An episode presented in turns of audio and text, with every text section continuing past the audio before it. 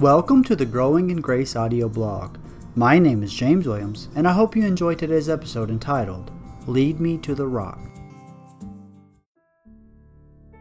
The ocean is both beautiful and terrible. It's beautiful to watch the waves and see their power as they barrel their way to the shore. The same power that provides so much beauty is also the very thing that makes them dangerous. I can't imagine being on a stalled boat stuck between the waves and a rocky cliff. As the waves relentlessly push toward the cliff, the only hope is to find refuge at the top of the cliff. However, the sheer height of the cliff makes it impossible to scale. Unless someone picks me up out of the waves and sets me on top of the rock, I'm doomed. David prays in Psalm 61 2, quote, Lead me to the rock that is higher than I. End quote. A rock conjures up an image of something sturdy, immovable, and strong. Such strength provides protection and safety. As strong and powerful as the waves are, they still can't move the rock. Writing from a difficult season of life, David recognizes that the Lord is his only hope of salvation. No other rock. Even though we might recognize that God is the only rock who can save us, we consistently look to other rocks, don't we? Sometimes we look to money, but it can disappear in an instant. Other times we look to family. Family is certainly a means of God's grace, but eventually even family can let us down. The government and politicians can do a lot of good, but they are terrible rocks. Success might seem to provide protection for a time, but it will eventually move on to someone else.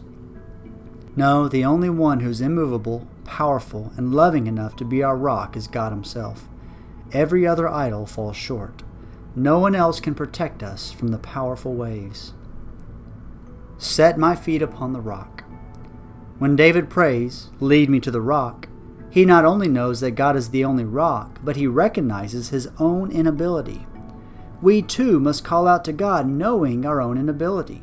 Psalm 42 states, quote, He drew me up from the pit of destruction and set my feet upon a rock, making my steps secure. End quote. Without His grace lifting us up out of the pit, we are doomed. God's holiness, power, and transcendence are the reasons why He is able to save us. However, they are also the very reason He is inaccessible to us as sinners. The only hope for us is that He came down. He came down and took the penalty for our sin. He came down and absorbed the wrath that we deserve. Not only did He come down, but He lifted us up. Without a saving grace, we drown in the waves of our own sin. Even though we are right by the rocky cliffs, we die unless He reaches down to save us. And thankfully, in His mercy and grace, He has done just that.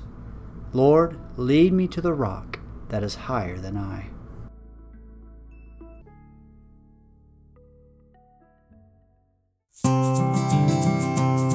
Thank you for listening to the Growing in Grace podcast. I pray this episode served you well.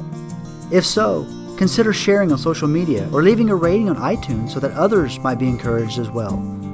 May God strengthen you this week as you continue to grow in grace.